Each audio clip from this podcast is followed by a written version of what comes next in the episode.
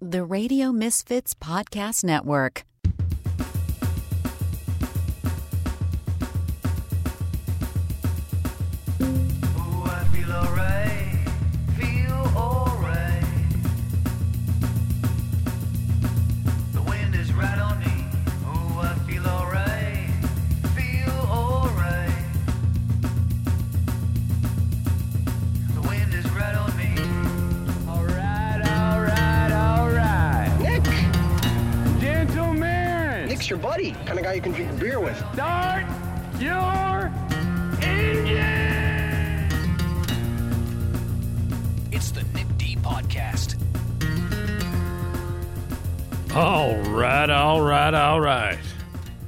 It is the Nick D Podcast. How are you?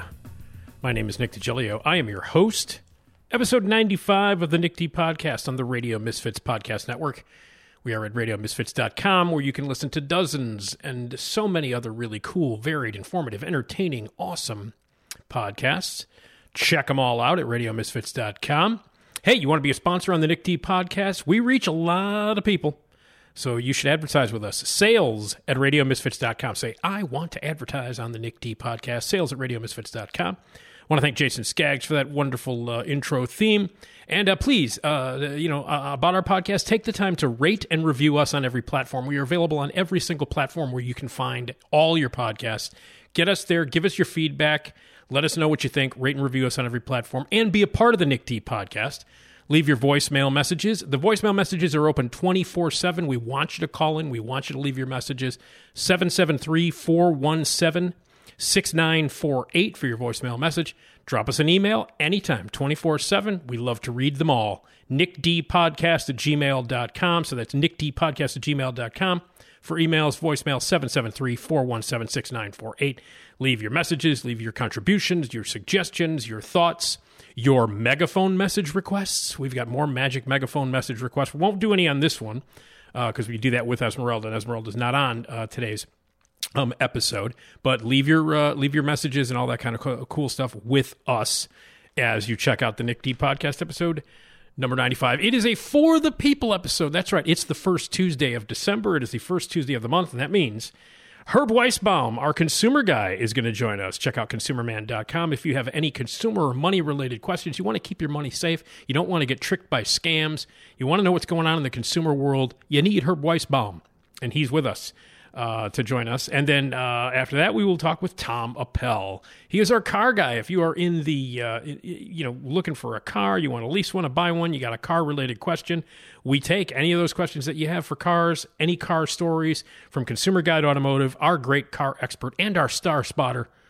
Tom Appel is going to join us. And my dad is going to stop by and tell a joke. That's right. The first Tuesday of each week, uh, my dad tells uh, actually, there's the first Tuesday, every Tuesday of each week, my dad stops by the podcast to tell a joke. And uh, sometimes he has to walk past this woman to Hi, do I'm it. Keri Russell, and I love Nick's show. Hi, Keri. I love Hi, you I'm too. Keri Russell, I and I love Nick's show. the star of Cocaine Bear, everybody.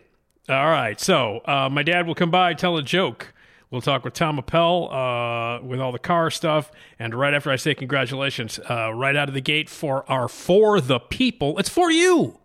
For our For the People episode, Herb Weisbaum was going to join us. He is the consumer man. And I say congratulations. Congratulations. You're about to listen to the Nick D Podcast. It's by far the best decision you've made today. It makes the other podcasts seem like crap. Oh, yeah, don't be a jagoff.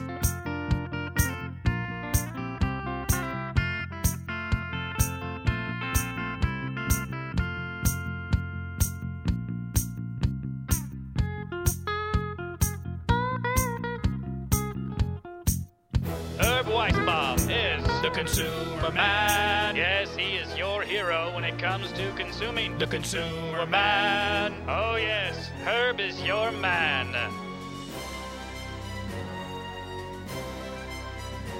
That's right.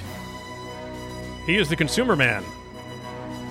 And he joins us on uh, the first Tuesday episode of each month for For the People. And it's for you. And you are a consumer, so we want to help you out. Consumerman.com. He is the consumer man on Twitter and he also writes for checkbook.org and much more, and joins us once a month. It's Herb Weisbaum. Hi, Herb. Hi, and Nick. I was hoping to say aloha because I was going to be joining you from Hawaii. Yeah, what is what that that, No. that didn't happen. Yeah, my uh, my lovely and charming wife uh, came down with something after Thanksgiving. We assume it was either the flu or RSV. She did have her flu shot, so it wasn't horrible, uh, thanks to the shot. But uh, there's then there's no treatment for RSV. Um, and I just figured the way she was coughing, if she was on the plane, they'd ask us to leave. Yeah. So we decided In to mid stay in mid flight. They'd say get out. mid-flight. There's the exit door, Mrs. Weisbaum. Yeah, exactly. Get, get out.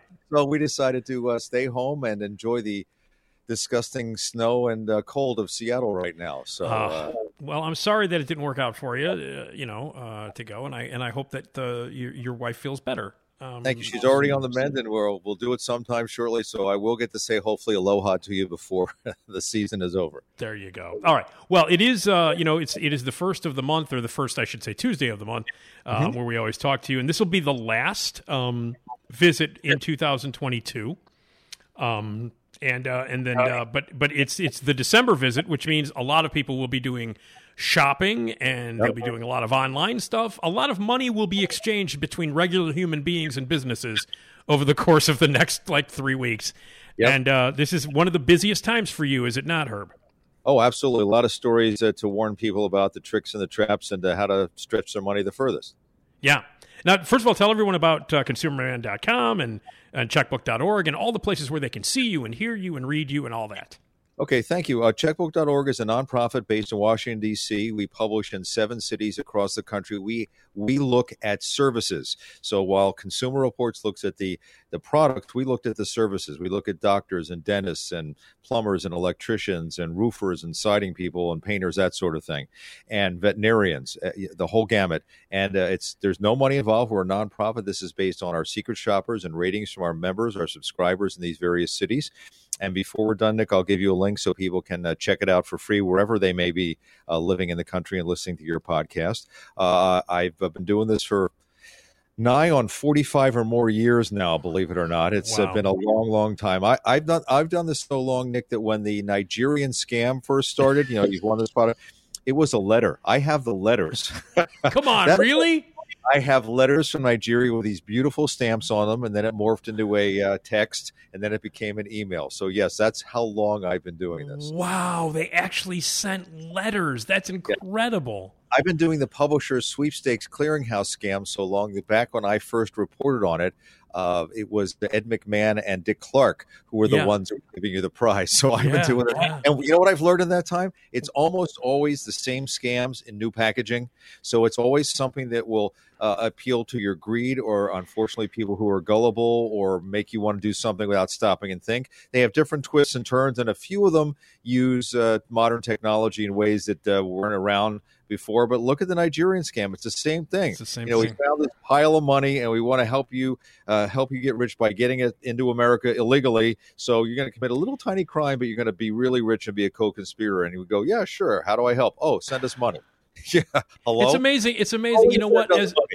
As as long as there's been breath in people, there have been scams and scammers. I mean, that's what we're learning here. It goes back to the beginning of time.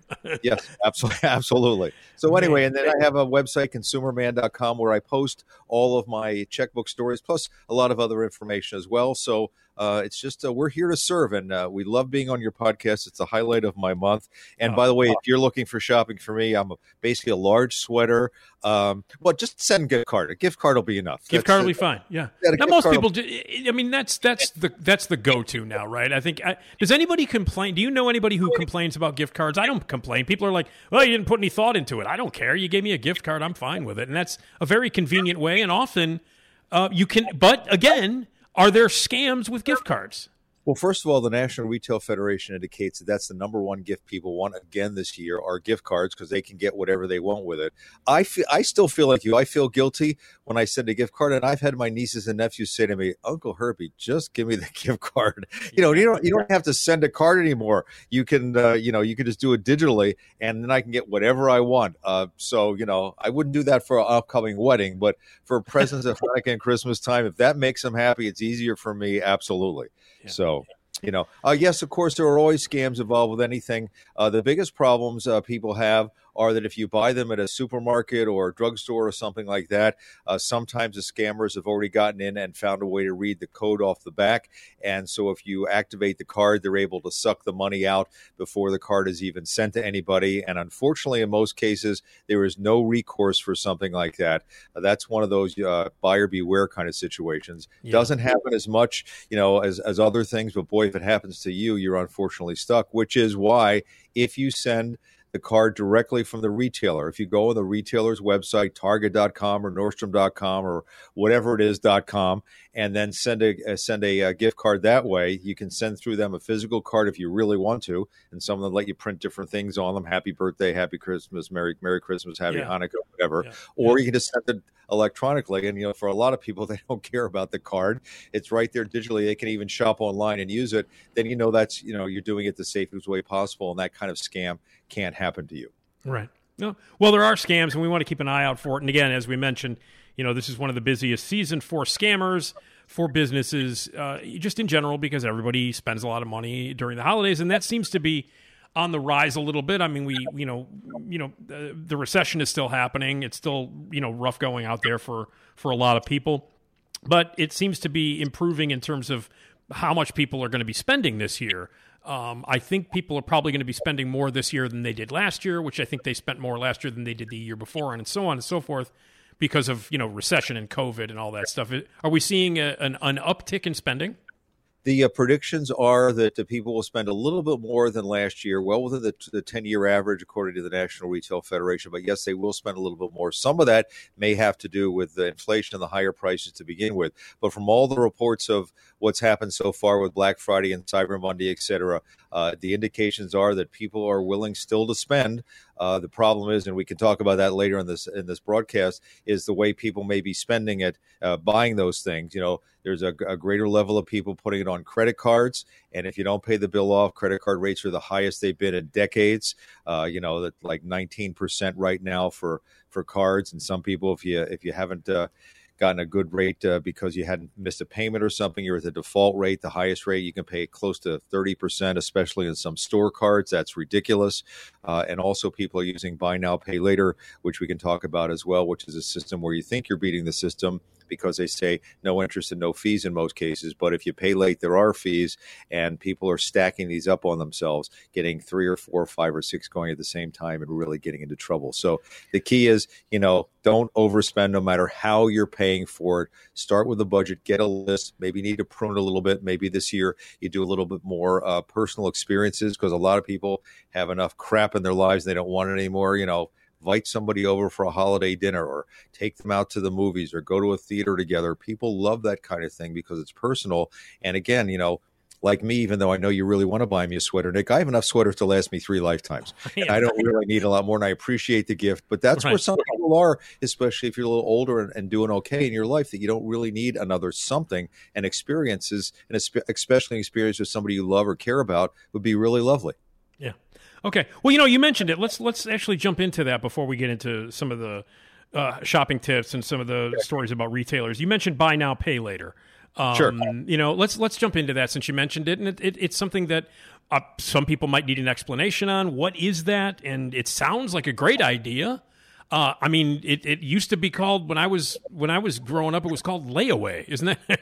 isn't that kind of what it is? Yes, it's a digital form of layaway, except what they've done is flip layaway on its side. So in layaway, you couldn't get the item until you paid for it. With buy now, pay later, you get the item right away and then you make the payments. So that's where it's sort of a little backwards. And that's why people can get into trouble because you can buy a lot of stuff on buy now, pay later, and you don't have the item yet and you're still paying it off. Uh, it's basically a program that was started by fintech, financial technology companies that are working with banks that designed a system that falls under the radar when it comes to regulations for most loans. They it was designed in a way that it doesn't come under most of those regulations. So it's virtually not totally, but it's a rather unregulated form of, of uh, lending. Uh, that it's not like when you get a loan from a bank or a credit card or something like that. In most cases, you split the purchase up into four equal payments paid over a six week period. So one payment now and then one payment every two weeks until you pay off the deal. And it's increasingly popular, used by people to stretch their budgets. When it first started out, you and I talked about this about a year and a half ago when I first did the story on it where it was just starting to take off because of the pandemic. Uh, people would use this who had the money to buy something, but it made more sense to buy that really expensive uh, big screen TV over a little bit of time with no interest and no fees rather than suck all the money out of your checking account to pay for the, the credit card bill when it came. So it's just sort of like a convenience. It was a cash flow benefit. Mm. But what happened was that retailers found out that this was a great way to get people to complete transactions when they were online. You don't just put it in your shopping cart, but you see this offer. Hey, you don't have to pay more than fifty dollars now, and you know fifty dollars three more times, and you can have this item today. And so it's encouraged people to one complete the transactions, which, by the way, Nick, is why retailers pay buy now, pay later companies more in commission than they do credit card companies. They always complain about how much they have to pay credit card companies. In most cases, we're told they pay the buy now, pay later people more. Gives you an indication how effective this is at completing the sale. Also, because it seems like you're spending less. I mean, let's be honest. If you were to take out $100 out of your checking account today to pay for something versus $50 now, you see $50 pop up and 50 uh, I'm sorry, let's $200 now, let's say. $200 now, then 50, 50, 50, 50. Yeah. To you psychologically, it seems less, which is why they say pay with cash because it seems like you're making a purchase. Well, Nick just saved all that money. He saved uh, the $150. I can put some more things in my cart because look at all the money I saved. You didn't save it, you just deferred it. And that's where people are getting into uh, problems. Some of the surveys have shown most people who use buy now, pay later are are doing four and five and six at the same time. Oof. You lose you lose track of them. As somebody who had you know credit card problems before, you know how easy it is. And what happens, Nick, is unlike a credit card, I mean, at least you got a statement every month and told that told you how much you owed and when it was due. With these buy now, pay later problem uh, uh, offers, from what all the complainants have told me, and there are more than 8,000 complaints against the five biggest companies to the Better Business Bureau in three years. 8,000 complaints. They say they don't get a notice. They don't know when it's due. Uh, the uh, they so they have to remember on their own when they have to make the payment. You got five or six of these gone. You could have payments coming out all throughout the month. You may not have gotten paid yet. The money may not be in your checking account. If that's the case, you're going to get a late fee penalty fees average seven to eight dollars on these things. And if they try enough time oh and then if it, if it overdraws your account you could have an overdraft fee from your bank. So basically uh, you know a two dollar loaf of bread could wind up costing you 10 bucks if you add up all the fees and, and that kind of thing going on. And then if you really don't pay for some reason they could send you to collection. And if you go to collection that's going to screw up your credit score. You don't Hmm. get benefit you don't get the benefit of making a buy now pay later on time because most of these companies still don't report to the credit bureaus. The credit bureaus have talked about this for a long time, but it really isn't happening yet.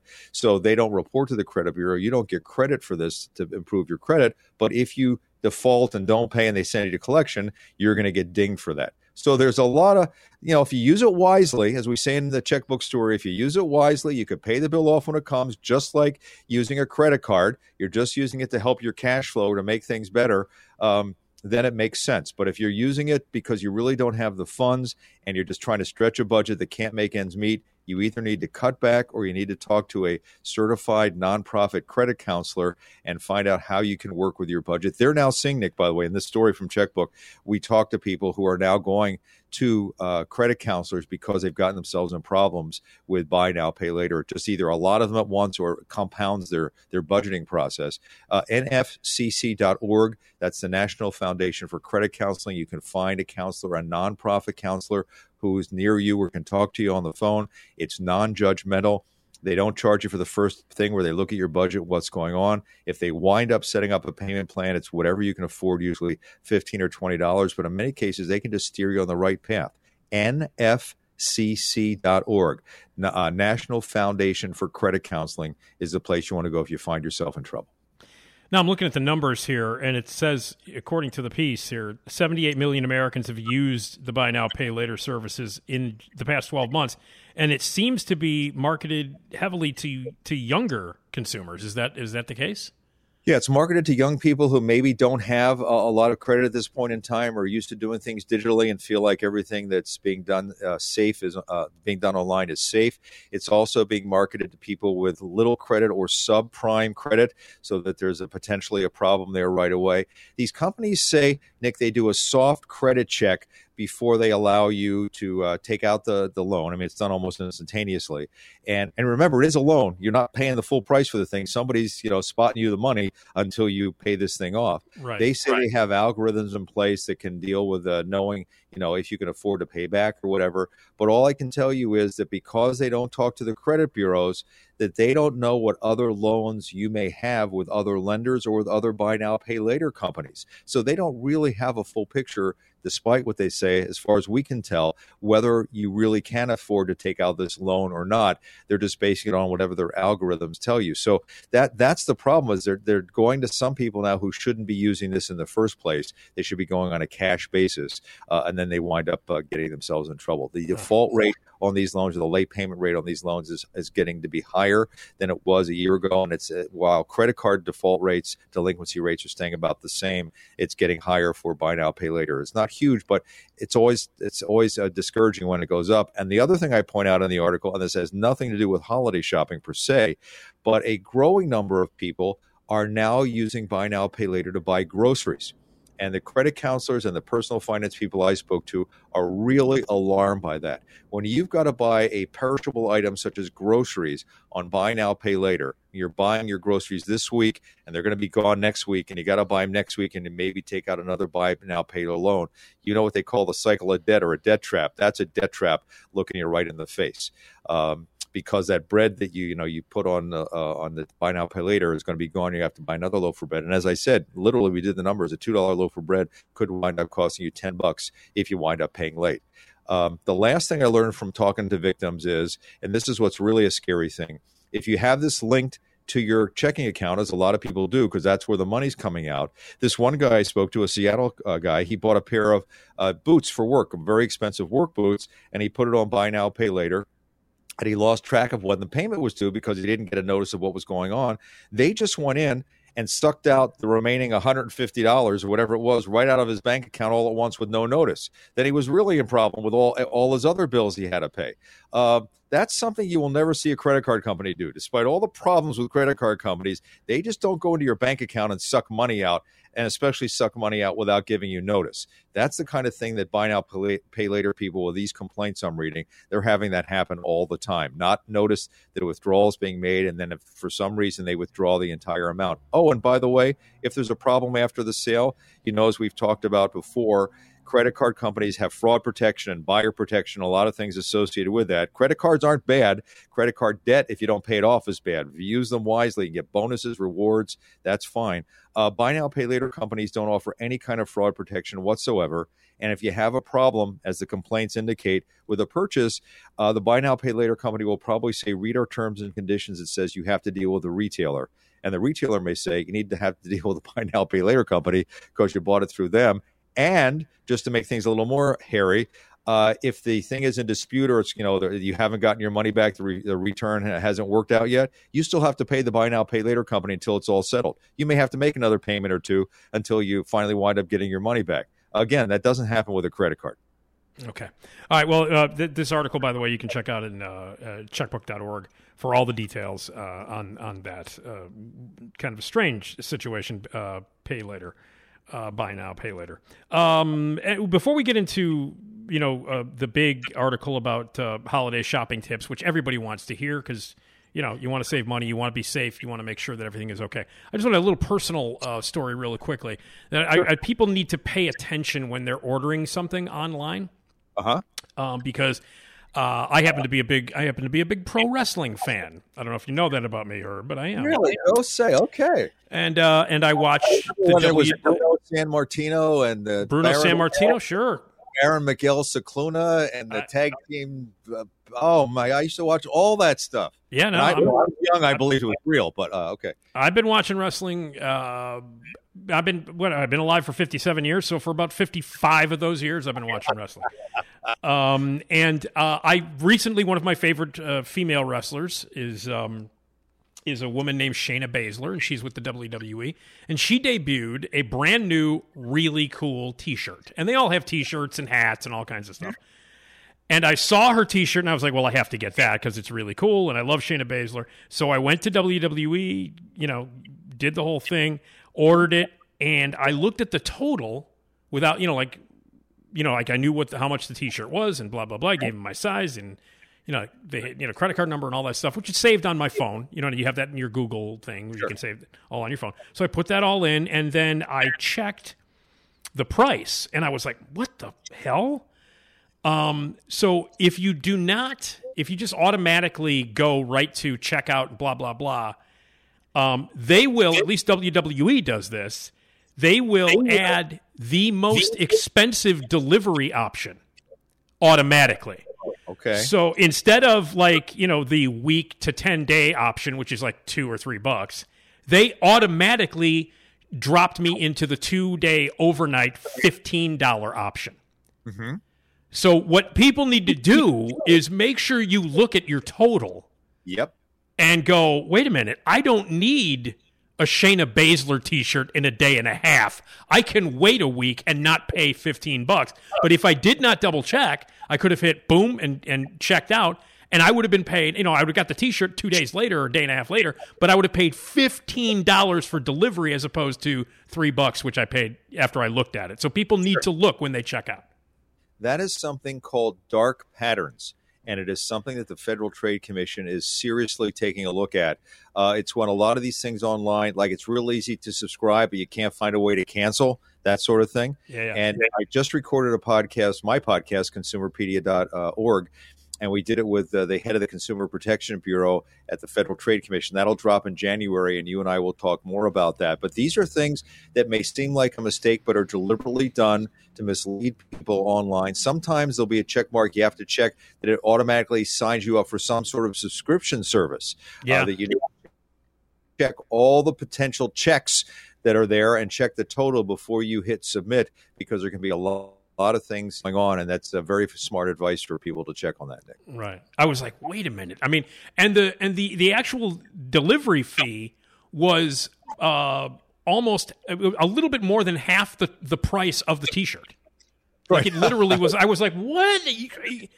I could get another T-shirt for the for the amount of uh, stuff that you're charged. So make sure you check. You know what the delivery options are, and make sure they don't automatically give you the most expensive delivery option because that's not cool.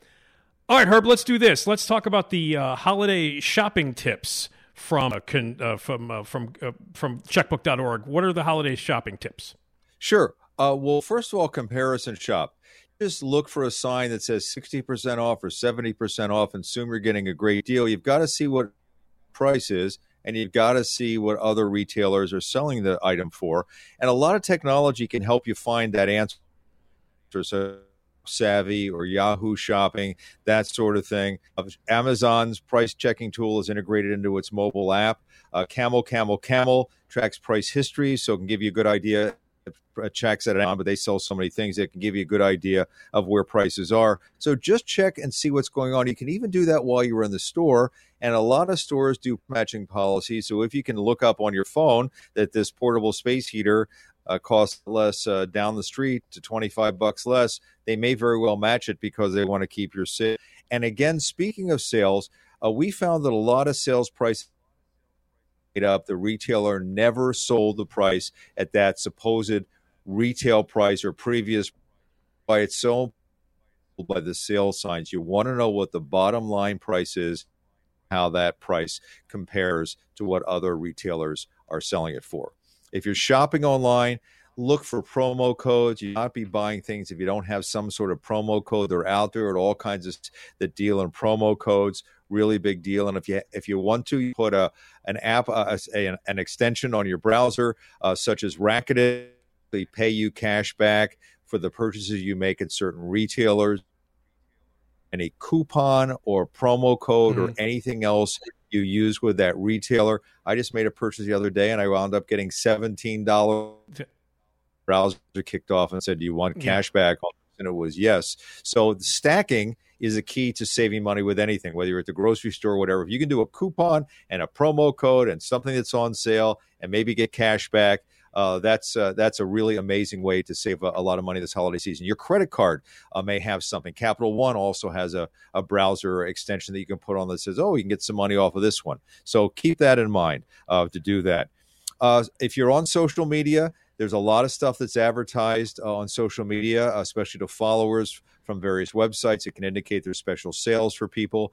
Just be careful. As you know, we've talked about before, there are a lot of scams on social media. So if it sounds ridiculous or if it's a sale available, you can go to the retailer's website knowing that you got the ad on the online and then you can go there and check it out yourself but just be very careful about that don't be afraid to ask for discounts, special discounts. Can I get uh, a discount because I'm a veteran? Can I get a discount because I'm an AARP member? Because I'm a AAA member? Because of whatever? In a lot of cases, uh, a, they, there's uh, certain times a year where they'll give discounts or, or to teachers, students. If you're buying uh, software for school, college, you may get a discount from Apple, that sort of thing. So ask uh, about those special kind of discounts. Uh, let me see what else. We think everything coming through the the uh, sales all come through uh, the email. Plenty of things I've gotten catalogs from past purchases I've made that have special codes or special discounts that come through the mail. You may not want the whole catalog, but you may want to save the discount on the back, the special code. You can save money that way. Um, make sure you use uh, the right credit cards. Certain credit cards give back different discounts or be- better back uh, cash back on a certain kind of purchases. So make sure you use that. We mentioned before, be careful about getting an offer for a store credit card. Store credit cards can be very valuable. Uh, I have one or two. When we got them, we got a great uh, savings on the merchandise that we knew we could pay off when the bill came. And uh, then sometimes there are special sales for people who are Macy card members or Saks card members or Bloomingdale card members or whatever. You get special sales or advanced sales. Uh, but again, you got to pay the bill off in full because retail credit cards are the highest interest rate on the market.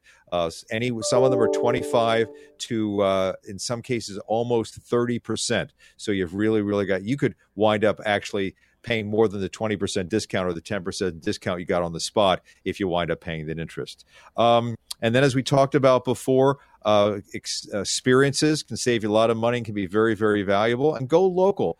You know, we all think, a lot of people think that the big retailers always have the best price may not be the case. Some little store in your area may have a better price on something because A, they got a special deal on it, or B, they have to get rid of it for whatever reason, and uh, they have some kind of special sale. Check. You, you, you can never uh, you can never go wrong just by checking. You may they may have a better price or give you better service or throw something extra in uh, when you're buying it. If you're buying online, be really careful.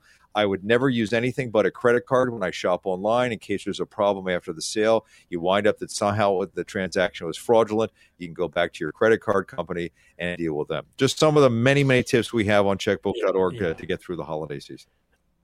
I like that you mentioned that you should go local and go to smaller uh, to smaller businesses because especially now, you know, we the, the, small businesses have taken such a hit because of COVID and, and, so many businesses were shut down. Not just restaurants and bars, but a lot of businesses were shut down and and and, and some people are struggling and some small businesses are struggling. It's important, and I'm glad that you you you you mentioned that and put that in the article as well. Is like, you know what? Go local, go small. That's a nice thing. We bought all of our home appliances from a local retailer here in the Bellevue, Washington area, outside of Seattle. And not only did they give us uh, every bit as good a price, and in, I think in one or two cases lower price than the big box stores, but they were really good with the installation. I knew if there was a problem after the sale, they would come back and help us. Or just down the street, they have their own repair crew as opposed to you go through one of these big box stores. Oh yeah, we have a Joe Bob's repair service, and he'll get to you in three weeks. And and something like that. You know, it was really nice to deal with these local people and help them out. They pay taxes in my community. Uh, you know, it's it, it so it, it's yeah. a really nice thing to do, especially at the holiday season. It is. All right. And all of those tips and that whole article you can also check out at checkbook.org. Um, and I do want to mention that another thing that you that you brought up here is that uh, you know inevitably uh, you know, after the holidays, a lot of people return gifts. That's just what happens. They they they call it Boxing Day in some places because you box it back up and you send it back. But now a lot of on- online retailers are charging a return fee. They're giving you a fee. Uh, you know, there's a there's a fee for returning. Um, and you you guys wrote about that as well. yeah, well. just discovered that that some of the online companies are charging seven or eight dollars is the average fee. It runs from basically four to, to eight dollars to send something back if it was ordered online and mailed back or shipped back. What happened is, in a nutshell, they created this monster where people do what's called bracketing. You buy a sweater that you think you like and you buy it in nine colors because you're not sure which color is going to look the best and it's online and then you keep one and you send all of them back This is costing online retailers a fortune. It's bad for the environment. It's costing them a lot of money. In some cases, they always have to process it. Some cases, they can't sell it again as new. Some cases, they have to destroy it or give it to a, a charity, a thrift store, or something like that. So they're trying to tame in the tame down this monster that they created uh, by just allowing you to get it for free or get it for a low price and then ship it back for free. The, the tip is that if you buy it and online and there's a local uh, retail store of that store, you can take it back. Uh, and and it's still free. So if you bought it from you know Target.com or Walmart.com or whatever, those aren't the ones that are charging. But I'll give you like JCPenney.com, JCrew.com, uh, Abercrombie and Fitch.com, Anthropologie.com. Uh, you can take it back to the store and you won't have to pay a fee for that. We even learned that J. Crew uh, the the king of taking things back uh, is now charging seven dollars and fifty cents. Uh, if you if you need to take uh, something back in most cases, so be careful. And if you have a um, uh, if a retailer works with a company called Happy Returns, which is a subsidiary of PayPal, uh, and they can give you this shipping label, and, and if the item is dropped off there, you won't pay the shipping fee. So see if they work with that. But the key is maybe don't order so much because it's not good for the retailer that you like, and it's really not good for uh, the environment. And you may wind up paying a fee uh, unless you can take it back to the store. Well, that's you know what you can't really blame the retailers for that. I mean that that that situation that you described about somebody ordering like seven or eight sweaters, that's ridiculous actually. So you can't really you know the retailers are losing money, so you can't really blame them for trying to recoup that or trying to cover their butts by something that people were kind of taking advantage of. They you know? were they were um, you know Amazon created this monster and they had to fall in line if they wanted to compete online, and it also was during the you know the pandemic they a lot of them uh, added free shipping because they knew people couldn't go to the stores, but some people were just hesitant to go shop online, especially for clothing. So they had to do this. You know, when people take advantage of the situation, that's when retailers start to pull back. And you know, we now know about serial returners and problems with that kind of thing. They just have to set programs in place uh, to protect everybody else from the people who just take advantage of the situation. Yeah. All right. Well, keep your keep your eyes on that uh, on the return fees and uh, and by the way, all of this uh, all of the stuff that we're talking about the holiday tips, uh, the return fees, the buy now pay later, um, uh, debt trap, all of those articles are available at checkbook.org. And also, you were mentioning that uh, that you're offering something uh, pretty cool for for uh, my subscribers Sure. here and listeners of the we podcast. always have a, a lovely parting gift, and we'll call this a holiday gift for the Ni- Nick D subscribers. If you go to checkbook.org slash Nick D podcast, if you live in Chicago, Minneapolis, St. Paul, Seattle, San Francisco, Boston, Philadelphia, or Washington, D.C., you can get a 30 day free trial subscription to our website, checkbook.org, and you can check out various services in your area. See what you, if, before you do something, go to the dentist or the vet, vet or hire a plumber or hire an electrician or a yard service. You can see how they stack up with true ratings. And uh, we'd love for you to join if you're in those areas, but you don't have to. There's no obligation. Just go to checkbook.org slash Nick D podcast. For those listening outside those regions, everything on our website is free. Uh, for the advice, uh, you need the uh, special link in order to get uh, ratings for those areas. But uh, that's our little holiday present to everybody listening to the Nick D podcast. My favorite podcast that I do every month. Seriously. Uh, where, uh, well, thank you, Herb. I really appreciate it. It's always great. I always learn something. You always help people out. Before we let you go, really quickly, uh, just a quick follow up on the supermarket digital discrimination story that we talked about. This was something that we covered. We've talked about a couple of times. There is a quick development on that Sure. story. If people, you know, it's a good story. The story. story in a nutshell is a lot of supermarkets are now offering special discounts that are digital only. Unless you load them into your account uh, by going online or the app, you can't get them at this. You can't get them without just by just having the membership to the supermarket, the card you have. And a lot of people are confused by that, thinking they got the discount. But B, seniors and lower income folks who don't have smartphones or don't have internet access, and a lot of people don't, or are not tech savvy, can't take advantage of these uh, bargains. So, a group of consumer groups, a whole coalition of uh, major national consumer groups, thanks to our friend Edgar Dworsky at consumerworld.org, who first broke this story, wrote the heads of the 12 largest supermarket chains in America and asked them to, quote, stop discriminating against senior citizens and low income shoppers who can't take advantage of these in store digital only coupons. If you want to read more about this, this is on my website, consumerman.com. But the push is on to everybody should be able to save at the supermarket, especially the people who need it the most.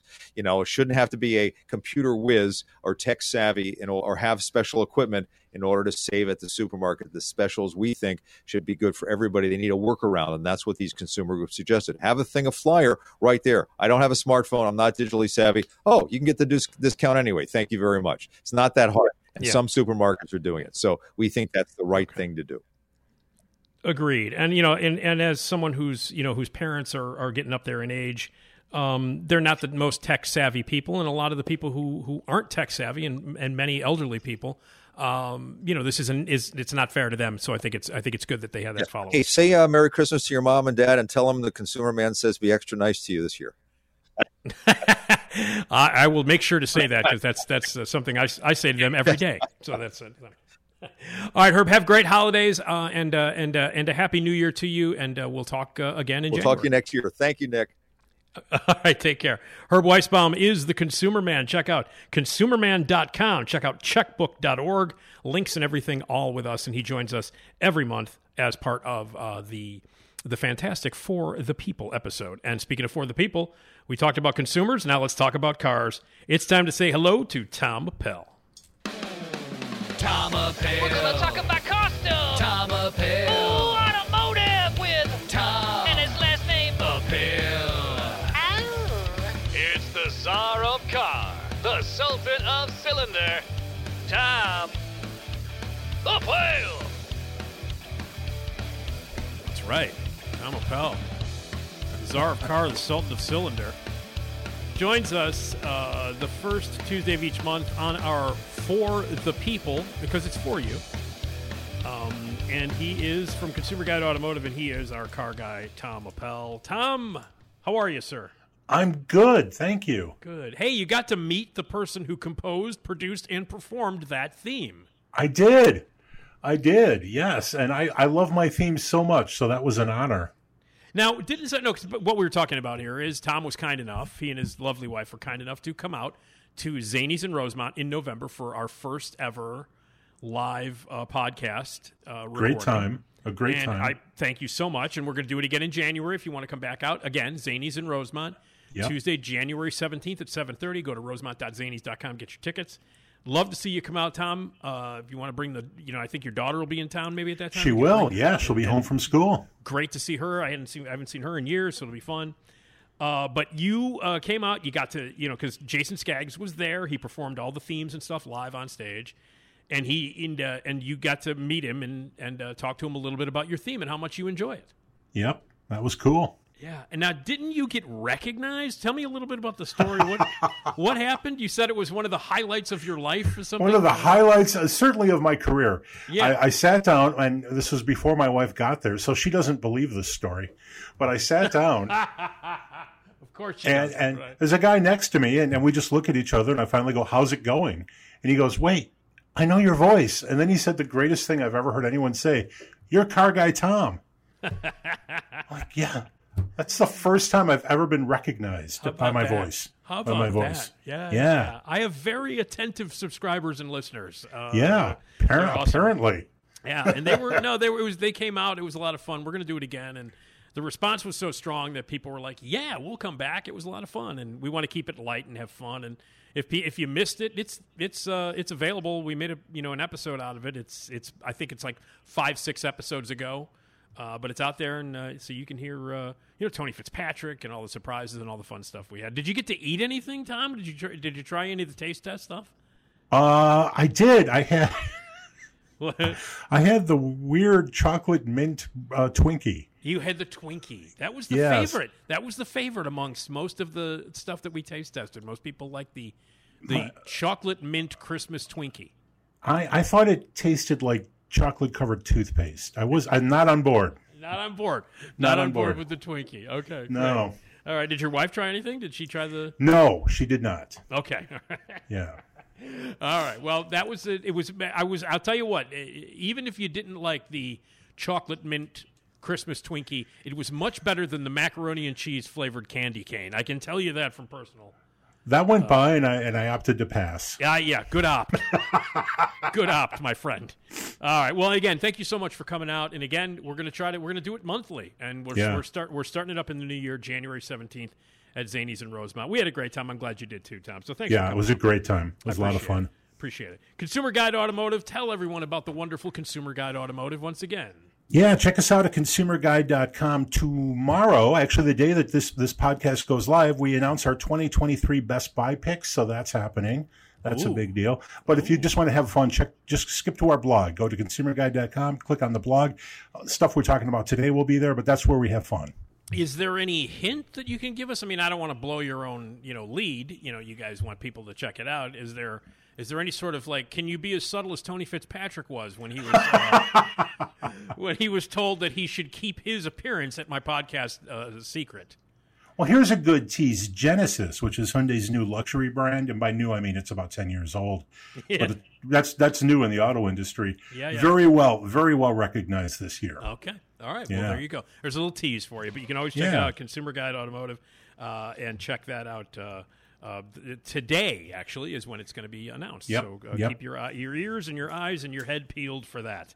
All kinds of stuff. Uh, Consumer Guide Automotive. Uh, one of the great things that you guys do is you review cars. You talk about uh, the new cars and the old cars, and you drive cars. Always love to ask you, Tom, what have you driving now? What have you been driving? Give me give me the rundown, as it were. You know what I just drove and I was a little bit disappointed was was the Jeep Grand Cherokee Trailhawk 4XE. And it's the 4XE part of this that matters. Uh, the Grand Cherokee's been around for a long time. That's Jeep's very popular midsize crossover. And the 4xE part means it's a plug-in hybrid. And and the plug-in hybrid version of this vehicle, very popular, uh, and is popular in 4xE trim as well disappointing when you get to the gas because unfortunately it doesn't hybridize or use an electric ver- uh, for for gasoline operation. It uses a four cylinder engine that isn't otherwise found in the vehicle, and this engine is really crude and loud. And and once you get past the plug-in hybrid portion, which is about twenty five or thirty miles of electric driving. It's not a pleasant vehicle, and it's very disappointing, Well- which is unfortunate because it's a nice vehicle. Uh, otherwise, it's a nice vehicle, like the Yeah, the, the yeah. design and everything. And, and well, I mean, why is that? That just seems weird to me. And I'm not even a car guy, and that just seems like an odd choice to make, especially with an engine. You know, a switch over to an engine like that. What is there a reason why they did it that way? Yeah, because when for people who don't know, a plug-in hybrid is basically a hybrid vehicle, but you can plug it in and get some extended electric-only range. And and often in the case of hybrid vehicles, you can get away with a smaller engine because the electric motor supplements that power, even if you're not on full electric mode. So the system works pretty well for saving gas. It's very efficient, but often that smaller engine is out of character for the car it's in. And in this particular case, it's really out of character. It's it's it's it's loud, it's coarse, it's unpleasant, and it doesn't feel like sort of a mid-sized Jeep should, especially a vehicle with premium pricing. Sure. And what does it feel like to drive with that switch? I mean, you, you mentioned you mentioned the loudness and everything, and but I mean, is it just uh, unpleasant to actually physically drive when that happens? Yeah, and you, you mentioned the switch, and that's key to this because when you're in electric only mode, this is a slick vehicle. It's quick, it's silent, the electric power comes on immediately, and the minute your battery goes dry, you know, you, you get down to, to the battery's capacity and the electric or the gasoline engine kicks in, it's a really unpleasant moment because all of a sudden the engine kicks in and it sounds like a lawnmower starting. Oh no! It, it, it is surprisingly crude. wow. Oh, that's too bad. Wow. Yeah. That's too bad. And and they're charging how much? They how much you going to drop for this thing? Uh, the thing we had, I want to make sure I'm talking about the one we had. We had the Trailhawk, which is actually the most affordable version of this, 67 grand. Jesus. Yeah, a lot of money. Oh man. A lot of All money. right. All right. A lot of money for a lawnmower. All right, everybody. Uh, hey, you said it. I did. I did say that. Uh, anything else people been driving around uh, that you know uh, that, that that maybe some positive reviews of things that have been driven recently? We haven't talked in a month. What else? Uh, I am currently driving the Kia Telluride, which is Kia's midsize crossover. And this is one of those vehicles that, that kind of shook things up because Kia obviously started as a very, you know, as a, as a suspect brand building cheap vehicles a few years ago. Yeah, They're- and they're- and you never trust a you never trust a brand that had hamsters driving it. That's always a- Right. Yeah.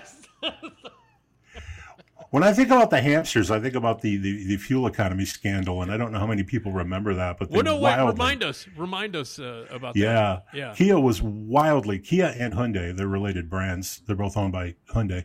Um, were wildly overreported fuel economy for their vehicles. And what had happened was they right? attend, yeah, they had tendered to the EPA bad information. And people don't know this, but the EPA doesn't actually test vehicles. They go over the testing numbers that are provided to them by manufacturers. So, Oh, so you, you can sneak something past them, but you're going to pay for it later. And in this case, uh, they were wildly overstating fuel economy and stuff. And this is right around the time the hamsters uh, were doing the driving on TV. It's funny because when I think of the Kia hamsters now, I think of this sketch that uh, was on SNL last season when Timothy Chalamet hosted. And uh, he and Pete Davidson played a pair of very unhip white young rappers uh, who said that they were that they were influenced. Yo, yo, yo, we were influenced by the car rats, and they meant the Kia hamsters by the commercial that came. so that's what I, that's what I think of now. The car rats. the car rats. Yo, yo, yo, we were, we were influenced by the car rats.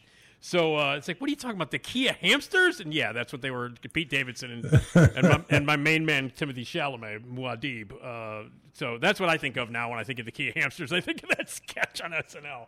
So, but anyway, so we're back to the Kia. What was it called? The uh, Oh, the Telluride. Telluride. Yeah. Yeah, yeah. Very popular, hard to get a hold of, and it's still hard to get a hold of now, even though things have loosened up a little bit. But uh, the Telluride looks and, and appears like a premium vehicle. Uh, It, they do a fantastic job with that. So I'm in that right now. Okay, and it's and it's a good. It's nice. It's a good drive. Really nice. Now, the funny thing about that is, is, is when a manufacturer like Kia has a product that's hot like this, Yeah. and people perceive as more premium, they keep adding top trim levels to the vehicle. What is that? What does that? just What does that mean? They're just trying to get some more money for the vehicle that they have. So they'll put Uh. nicer interior in it, more chrome. I'm driving the SX Prestige X Pro. That's just a lot of name, but it's the new top trim level. That's going to take 15 minutes to say what kind of car you're driving. What I can't Wow. type it straight. Every time I try to type it, I mess it up. is it? Is it written on the car anywhere? Does it take up the entire bumper? What? Uh, Uh, SX Prestige, I don't think shows up anywhere, thank Oh, God. But okay, A- okay. X Pro does. X Pro's on the rear hatch. Yeah. Okay. All right. Uh, and it's a Kia. Now, you're Kia's. When I think Kia, because I think hamsters, I think small car. And as we've discussed before, you're a very you're a big dude, and Yes. you always you always uh, talk about comfort. And and is, and can a Kia be comfortable for for a big guy? This big truck can, yeah. This is Yeah. this is the largest midsize crossover. Easy to get into, lots of room behind the steering wheel, and plenty of headroom too. Yeah, it's a weird name though, because you know, it's is it is it named after the pretentious film festival of the same name? I because that's the first thing that popped in, into my head was the Telluride Film Festival. That's the first thing that popped in. I'm not aware of a direct association, but I'm sure they're I'm sure they're trying to play off some of that goodwill, go. some of that blue sky. I'll tell you what, man. It's probably you know it's a it's a great way to get some sponsorship. Let's name a car. Let's get a car after it. You know, if if I worked for the Telluride Film Festival, I'd be like, let's get Kia on the phone right now. We got our sponsor for the next event. So Yeah. there you go. All right, all right. That's a nice drive, and the other car is a lawnmower. All right, cool. So uh, we have a couple of, and we always encourage people to email us or give us a call with Yeah. your questions on for the people. Uh, we just talked with uh, Herb Weisbaum, who is our consumer guy, and uh, and now we're talking with uh, Tom. And again, if you have car questions or consumer questions, car questions, uh, 773 417 6948, or email us at nickdpodcast at gmail.com. And uh, we got uh, just that from uh, from a, a couple of subscribers here. Uh, Tom, you ready? I am. Jesse. Uh, Jesse Gonzalez says, I have a question that's definitely for Tom Appel uh, and perhaps Herb. Um, Oh, But I'll give it to you, Tom. When it comes to finding a reputable auto repair shop, including car dealers, are there websites that show uh, the fact that they are reputable? I know that the Better Business Bureau and customer ratings are, are, curious about other sources. Do any any repair shops themselves secretly get tested for honest work? That's from Waukegan J. I'm not aware of any sort of site or organization that specifically reviews repair shops. However, I have found Yelp, which we usually think about as a review site for restaurants, Right. super useful in this regard. Is that right? Um, yeah, Yelp, and then and then any message boards too. Um, but I but I've been looking around, and people who find dealerships expensive should look around for a brand specific independent repair shop. Often they charge as much as half the price.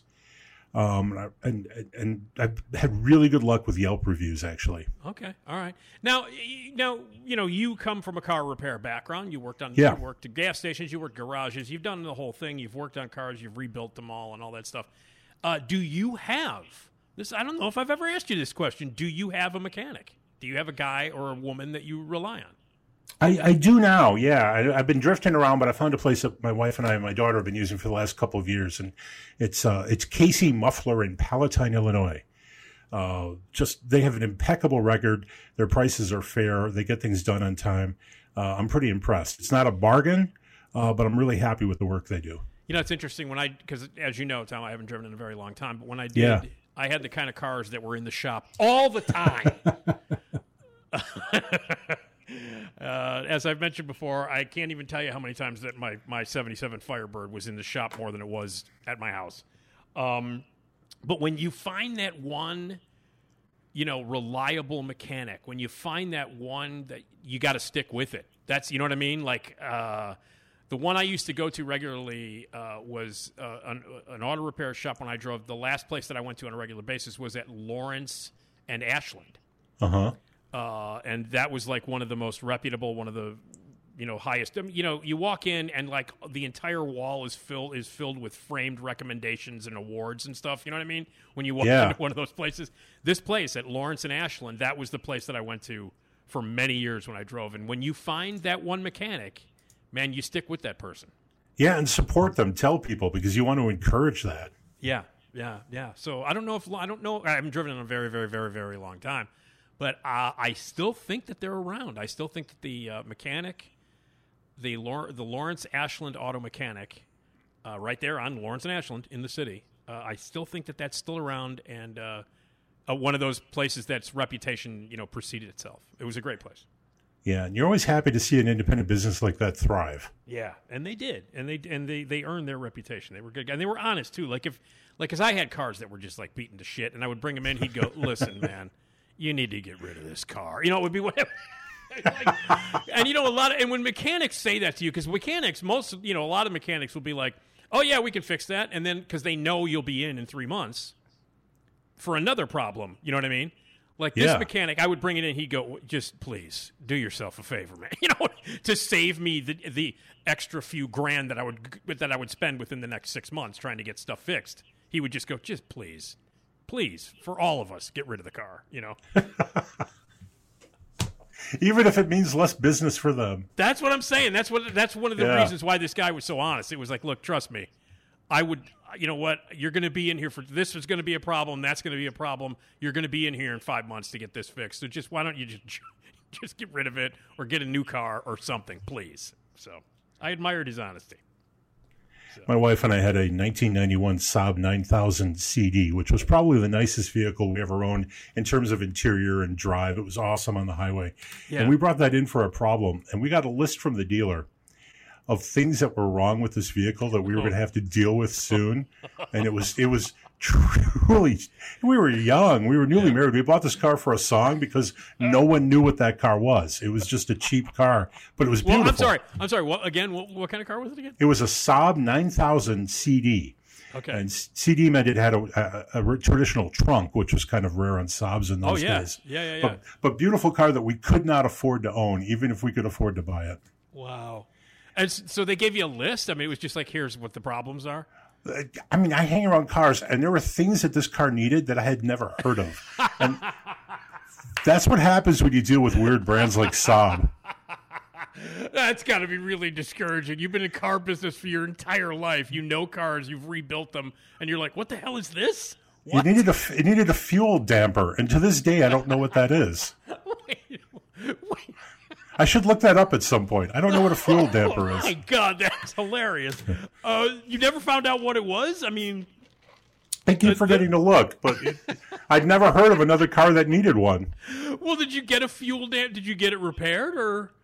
We here's the What hap- story of that car. The timing chain eventually broke, and because there must be a God, we had actually when we bought the car used, we extended the extended warranty, and it covered this insane thing. And the minute we got it fixed, we got rid of the car. We're like, this is Oh, this is a That's- this is a money trap. that's hilarious. That's so funny. that I haven't even heard of. That reminds me again, like many things do, of Seinfeld when um, he's uh, he and Puddy have a problem, and Puddy was his mechanic. Uh huh. and he had to find a new mechanic and uh, and and Jerry was like, I think he's trying to rip me off, and uh, and George, of course they're trying to rip you off. Uh, they, you know that's what they do.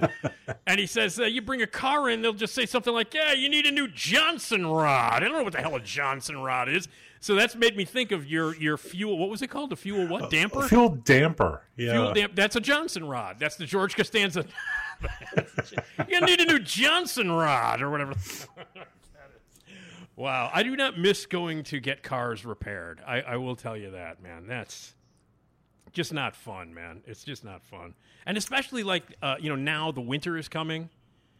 Yeah. Uh, I mean, what's and by the way, when you drive cars, you know, in the upcoming right now, we're we're getting close to winter, beginning of December here.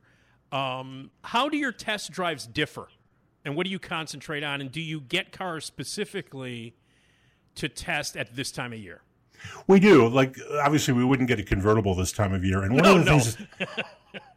No, and one of the things that manufacturers do, and they don't tell us this, so we need to look, is they often replace or swap out the tires with winter tires. Really, often expensive and good winter tires. Yeah. So uh, we, we need to be aware of that and qualify that in the review that we're writing, um, because that can affect things. Additionally, mm, I don't know if there's too much else that happens in the winter.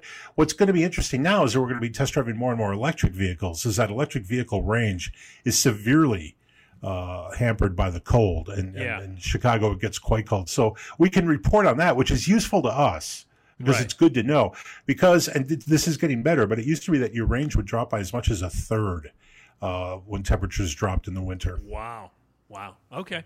All right. Just uh, you know, I was just curious uh, how that Yeah. alter uh, that, how that alters your car reviews uh, and what you're driving uh, that time of year. Okay. Pete sends in an email says thank you and I loved attending your live podcast at Zanies. Look at that, another uh, Yeah. person who was there. I have a question for Tom. Our family is in the market for a new midsize SUV. We're looking at hybrid uh, options like the Highlander or the Sorento. In your opinion, is the extra cost for the hybrid model worthwhile long term? And are there any pitfalls to owning a hybrid that we should consider? Wow, great question. Um, and and I'll answer the last question first. There are no serious pitfalls. You're going to pay more for a hybrid, but you're going to get more in resale value. So don't worry too much about that. And you are going to get much better fuel economy. The thing that has changed over the last few years is is that the hybrid powertrain is now the premium powertrain in most vehicles. It's quicker. Um, it, it, it's it's not smoother generally, but it does provide more power, and the fuel economy boost is well worth it. Um, and, and you mentioned the Sorento and the Highlander; those are both great vehicles. The Highlander is much larger, and it's going to be more expensive, but it's a really a spectacularly good vehicle. Uh, the Sorento a little bit smaller. The third row is kind of useless unless you're putting very small people back there. But your fuel economy is going to be good. I would drive both just to make sure the space works for you. Um, but I like both vehicles a lot. Okay. All right, Pete. Thank you for the question. We appreciate that. All right. Um, so, is there is there uh, anything uh, that you want to plug that's uh, that's uh, happening at Consumer Guide here? Uh, uh, I have a bit of news, and it's a bit of bad news. We had to push back the relaunch of our podcast.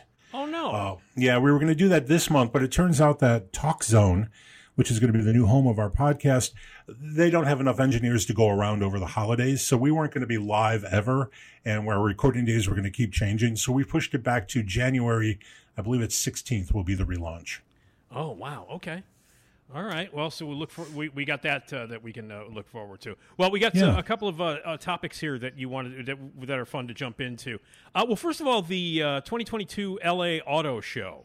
Uh huh. Um, uh, what's what what's uh, what's what what happened there, and when was that? That always happens right around Thanksgiving. That's done now. And, Yeah. and two years, three years in a row, this has really been a place for EVs and EV startups to show up. So if you're into electric vehicles, green technology, that's a good show for that. And I think it was probably the show this year that had the most news. One of the things that, that the producers of auto shows have been sort of decrying and, and bemoaning is the fact that manufacturers are no longer launching products at auto shows.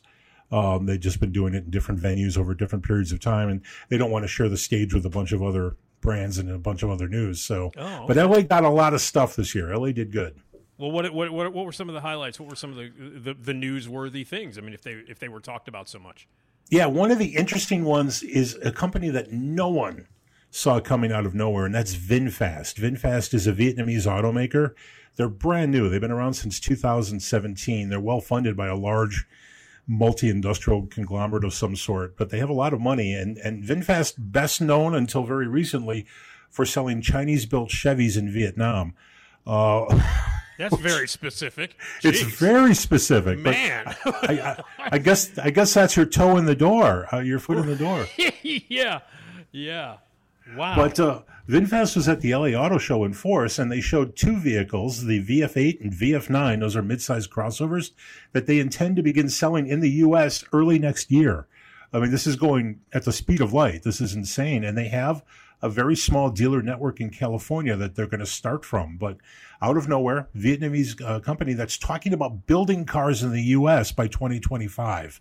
How, It- wh- wh- so what? Where did I mean? I mean, you gave us the background, but I mean, like these guys just came out, and does, did anybody know who these guys were? I mean, They Did literally anybody- they literally came out of nowhere. And and Wow. last year, mid year, they started inviting journalists to Vietnam to check out their company and to check out their cars. And I wanted badly to go, but I couldn't take ten days off. It's a long flight, and they had a pretty rich program. But I, I've heard good things about these vehicles. Not great things, but good things. And and yeah, it might be a brand we have to deal with very soon.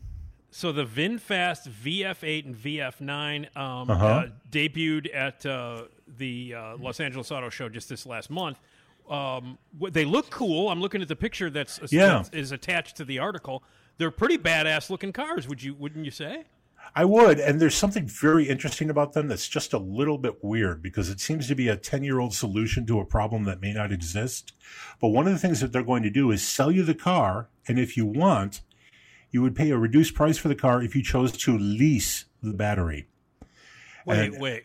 Yeah, to what? To lease the battery? yes, yes, and and this was an idea that was tossed around at the early during the early days of the EV revolution because people were afraid the batteries wouldn't last, and then and still now batteries are very expensive. So VinFast wants you to lease the battery, and you would pay a monthly fee to lease the battery, and if the battery ever fell below seventy percent of capacity, you just get a new one at no cost to you. Yeah. What? Do you know any? I mean, has anyone done this? Is this a?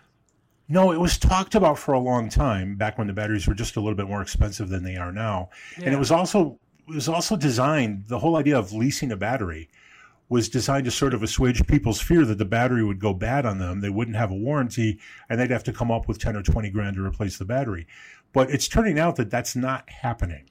Right? There's millions of Teslas on the road and there's very very very few examples of battery failures. So this this may be a very weird thing to bring out now.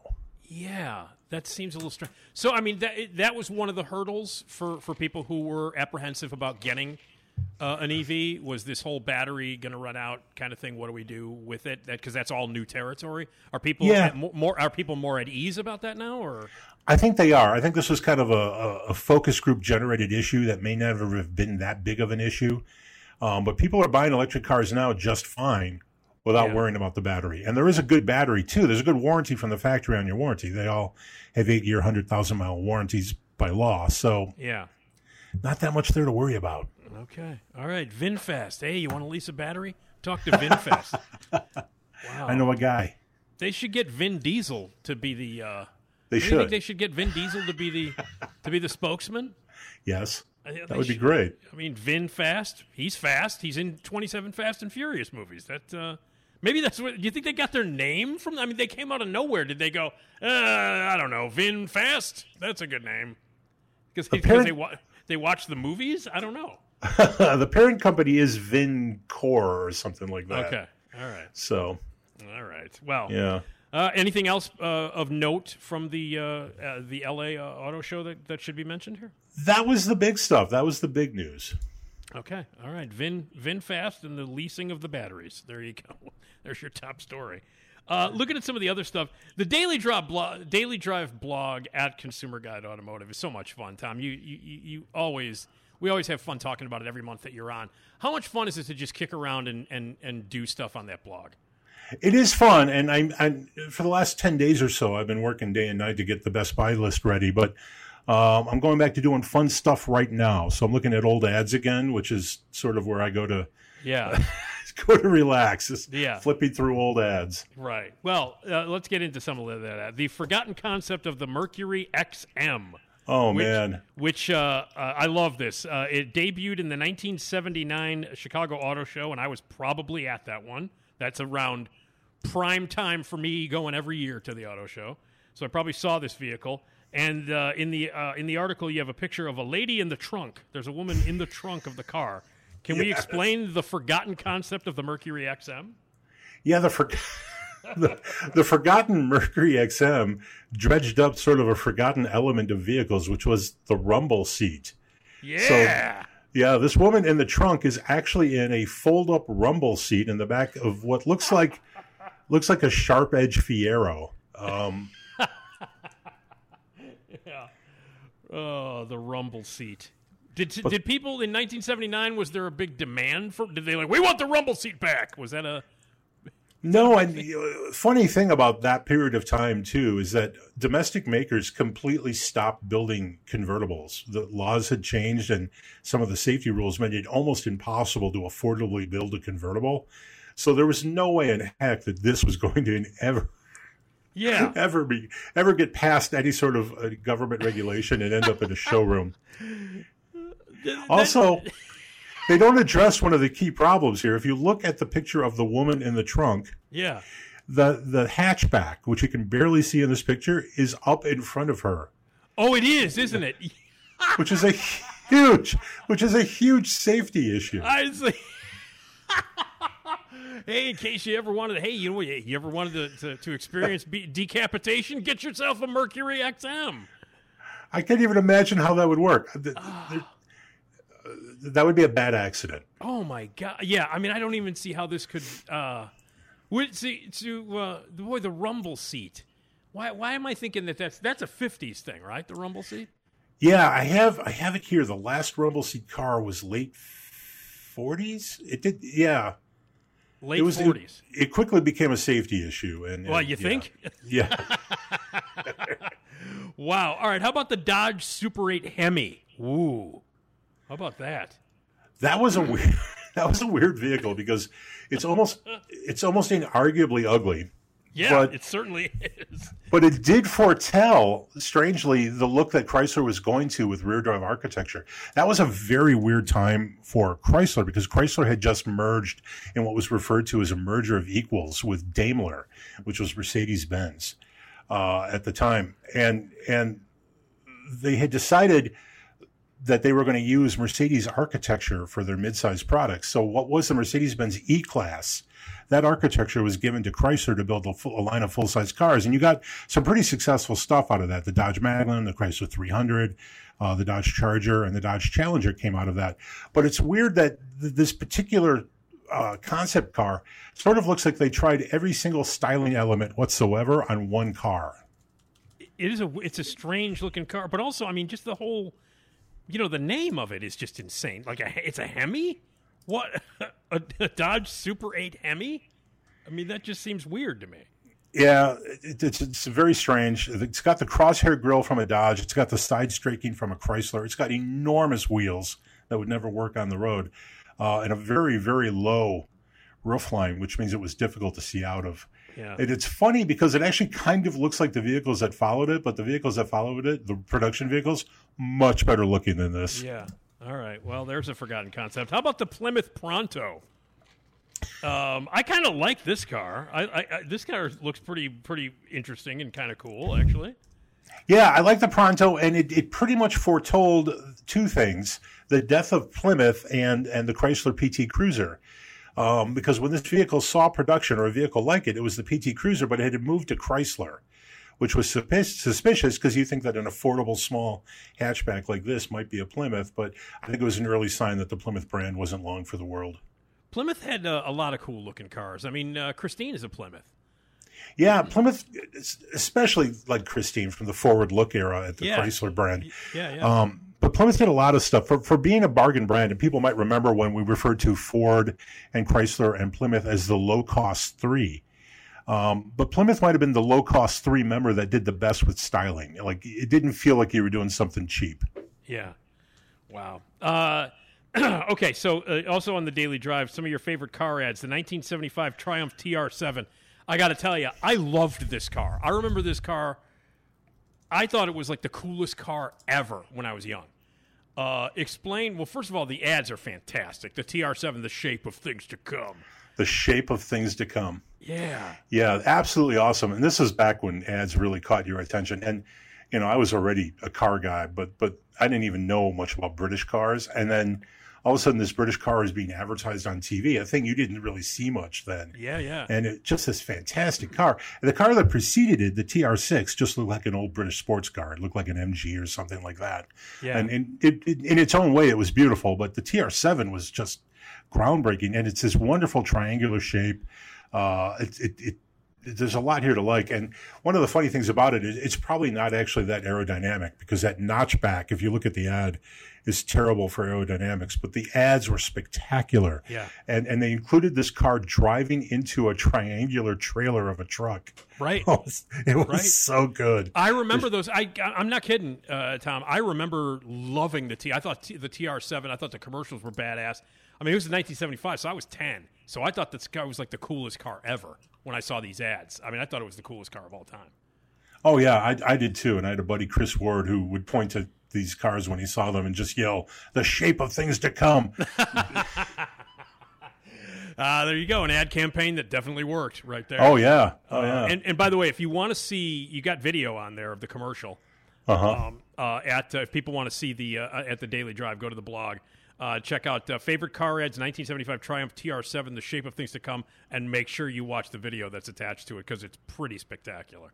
Man, oh man, yeah. And I wonder whatever happened to the person who came up with that idea. What ad agency came up with that? Because that's pretty that's pretty good. I don't know because it was an effective campaign. I mean, people saw this campaign and remembered it. So what what happened to the car? What happened to the TR7? Was there a TR8? There was a TR8, and the TR8, interestingly, wasn't a different car. It was a TR7 with a V8 stuffed under the hood.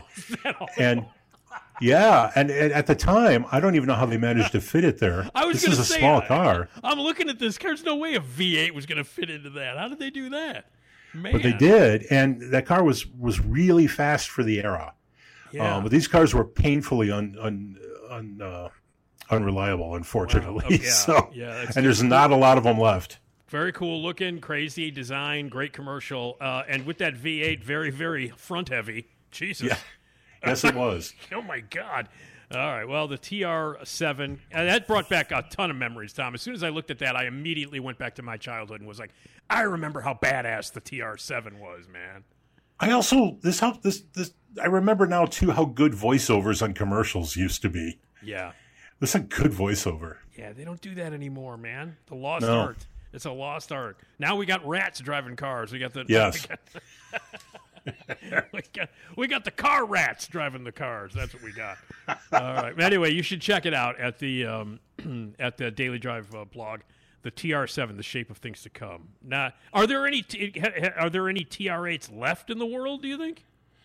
I know someone who owns a TR7, and there must be T- yeah, there must be TR8 simply because they're worth driving. These actually handled really well. I've never driven one, um, but by by all accounts and by all Buff Book reviews of the period, they were good handling cars. Yeah. The TR7s weren't quick, but the TR8s were. And I think the TR8s, eh, one that's actually running in good order, is probably valuable. Wow. All right. You got your TR7. Hang on to it. Yeah. Yeah. All right. Very cool. Uh, I love some of the stuff that you post on your on your social medias and on your Facebook and stuff. We'll get into the Star Spotter and some of the other things too. But I love that on your car spotter you found a Dodge Dodge. What was the explain? Explain what what's going on there? A Dodge Dodge? What do we? It was a green, not a particularly not a particularly beautiful looking vehicle. But where did you find it? And what the hell is a Dodge Dodge? Uh, I found that in a parking lot here in Morton Grove, Illinois. Exciting, Morton Grove, Illinois. Yes, and, absolutely. And that's a Dodge Monaco. uh, made to look like a cop car, and that would be the basically the same vehicle that became the Bluesmobile. Right. Um, I think this one's got, a later. It's got it's got cop shocks. it's got cop shocks. Yeah. So so, so what, whose car was this? Did you find out whose it was, or I don't know, and I've, I've totally violated their uh, their privacy by taking pictures of it. But it wasn't a public parking lot, so yeah, yeah. But I don't know what the Dodge Dodge deal was because the car's pretty authentic, except the guy's got two Dodge badges on the deck lid that are identical. That's I have hilarious. no idea what that's about. That's hilarious. I've never seen a Dodge Dodge until I saw it on your Facebook page. I'm like, First oh, one look, I saw. First it's the new I saw. Dodge. What's the new Dodge called? Dodge. Uh, yeah. All right. now, what about the asymmetrical Dodge and Plymouth models of 1962? That's another thing that you uh, that you posted up uh, on your uh, on your Facebook page. The 1962. Well, that that I shared. That's from our sister publication, Collectible Automobile Magazine, Yeah. and that Yeah, and yeah, that is a styling exercise. Uh, and, and it's a thing you never really saw in the U.S. was an asymmetrical grill. So what would be like the center element of the grill is pushed all the way to one side. It's a really cool drawing. I like it a lot. Yeah, and you you never saw that in the U.S. They did that in Europe a lot. Hmm. Um, uh, it, but later than that. So that would have been a crazy thing and probably just a little bit too much for the American public. A little too much. What about the Tucker? Did you? I don't know why I'm bringing this up because you said weird designs. Yeah. And the, and the Tucker was a very strangely designed, which is a movie that, by the way, I love. And uh, uh, Jeff Bridges' birthday was yesterday, so That's uh, right. Happy birthday. Happy birthday to the great Jeff Bridges. What did you think of uh, of Tucker the movie, and what do you think of Tucker the car? Is it uh, stylistically I, ha- at least? I have to confess I've never seen Tucker the movie, and only only because the story of Tucker is so convoluted, it sometimes makes me it makes it hard for me to read about it anymore. Yeah. But I need to watch that movie. I Well, they made a movie. They made a good movie out of it. I mean, yeah, I mean, obviously, That's good. you- if you got Jeff Bridges in the movie, you, at least you're gonna have one great performance. So that's That's true. But no, it's cool. You should check it out. It's it's definitely worth a look. Um, Yeah, so- but I love the I love the Tucker the car. I think that's a great looking thing. And part of the thing was that the Tucker was originally designed, uh, and I completely believe that this car was designed to be sold. By the way, uh, was designed to be very safe, and there were all sorts of different safety elements. But one of them was the third headlight. Right. Uh, which which turned with the car. It was Yeah. steering wheel linked, and that Yeah. that was way ahead of its time because cars do that now. That that's covered extensively in the movie, Tom. yeah, big deal. is. It is covered extensively in the movie. Yeah, you should And check out the movie. great look. check out the I movie. will. And by the way, uh, you and the family decided you were going to make a list of the best TV shows of all time. Um, Yes. and and I was shocked and appalled I know. uh, because know. you have because I just immediately, of course, any anytime anybody does a list or talks about the best TV shows of all time, I just immediately go, the conversation is done because I just go, The Wire, period, end of story, because it's the greatest TV show in the history of the medium. And I was shocked that you have never seen The Wire. I, I've not, and I've been talking to people here at work and at the health club, and like, did you ever watch The Wire? And everyone turns to me and goes, "It's like the best TV show ever, dude." Ever, yeah. Like quite literally, Tom. It's the best TV show in the. I am prone to hyperbole, as you know, my friend. But this is the truth. It's the, the Wire is the best television show in the history of the medium, and you really, it's five seasons. You really need to to to to, to get back at that. I'm telling you. Well, my wife and I have committed to watching it, and and up until now, I would have said it was Deadwood was the best TV well, show ever. That's right up there too, and that's you know what I mean. Like that, that you know, Yeah. like a lot of the stuff that came out of HBO and still comes out of HBO. I mean, for me right now, The White Lotus is just like one of the greatest things ever, and that's on HBO. I saw Um, that you like that. Yeah. Oh my god, I can't tell you how much I love it. Uh, but anyway, you got to watch The Wire, and I and, and especially I'm really uh, kind of shocked that your daughter hasn't watched it because I have a feeling that your daughter would love The Wire. Um, I suspect she will, and we maybe we could start when she gets home for Christmas. That might There be a go. great idea. That might Uh, be a no, great seriously. idea. Well, it's not like the f- most family happy. I mean, it's, it's not like you're gonna be like, "Yay, Christmas time! Let's watch about let's watch the Baltimore police situation in Baltimore and the drug dealing. Uh, let's watch that." uh, but anyway, all right. Well, Star Spotter, you do that. That's something you do all the time. But I love that you posted that William Conrad is more than just an actor. Tell me about that discovery. This is completely news to me, and and and my history of my, my knowledge of TV when things get black and white is a little bit shady. Um, Oh, and, and I get it, Pun, right. pun sort of intended. but William Conrad, uh, it turns out he directed episodes of Gunsmoke, and, and people may know that I absolutely love Gunsmoke. What a great Yeah. show! Yeah, yeah. Um, but I, this is what I didn't know about William Conrad. He also played Marshal Dillon in the radio show Gunsmoke. See, I did not know that, and that's something that my old buddy Carl Amari would know. Carl Amari Yeah. used to used to be on the car wash uh, doing his old time radio show. Um, I'm sure that he knows that, and I'm sure that he has tapes of that. I can probably hook you up with uh, with Carl, and he can get you a whole bunch of William Conrad uh, uh, Dillon tapes. Yeah, I wonder if any of the, the the writers carried over because the earliest episodes of Gunsmoke are really well written, just some Yeah. great dialogue, and I bet you, I bet you that carried over from the radio. Yeah, but he's a director, William Conrad. So you had to, as soon as you saw that credit, you were like, "Oh my god!" Got the phone out immediately. Yes, yeah. I hit pause, got the phone out. That is that is exactly what happened. I don't blame you, man. Some things are very important. All right. Once again, remind everybody uh, today is the day of the unveiling. Tell everybody about it real quick again. Yeah, the 2023 Consumer Guide uh, Best Buy picks. This is one year in the making. I'm already working on the 2024s, uh, but this is a list of vehicles you should look at first if you are shopping for a new car or truck. Listen, have a fantastic uh, Christmas, and uh, we'll You talk to too. you. We'll talk to you in the new year, uh, Tom. Uh, and I appreciate it. It's always a blast talking to you, man. And everybody, check out Consumer Guide Automotive. Okay. The pleasure was mine. Thanks, All right, Tom. Take care, buddy. Bye bye. There you go. Tom Appel, everybody. All right. Uh, and uh, hey, listen, uh, Tom Appel is awesome. And you know what else is awesome? My dad. Uh oh, I think it's time for him to tell a joke. It's the best part of the week, baby. It's time to hear something funny. Here we go with your music intro. Ah! It's a jokey, jokey, jokey time. It's a jokey, jokey, jokey time. Nick's dad tells a joke. Hey, what I say? It's a jokey, jokey, jokey time. It's a jokey, jokey, jokey time. Nick's dad tells a joke. Oh yeah! Here we go. Yeah. That's right. My dad tells a joke every Tuesday, even when Esmeralda is not here. He likes to come by and uh, tell a joke. Oh, oh, wait a minute now. Hi, I'm Keri Russell, and I Keri. love Nick's show. No, I love you, Keri. but Hi, listen, I'm Keri I Russell, know. and I love Nick's show. I know. Listen, my dad, get, get, Dad, come on in. Go ahead. There we go. All right. My dad's going to tell a joke. Go ahead, Dad. My doctor told me I suffer from amnesia. I laid awake worrying about it all night.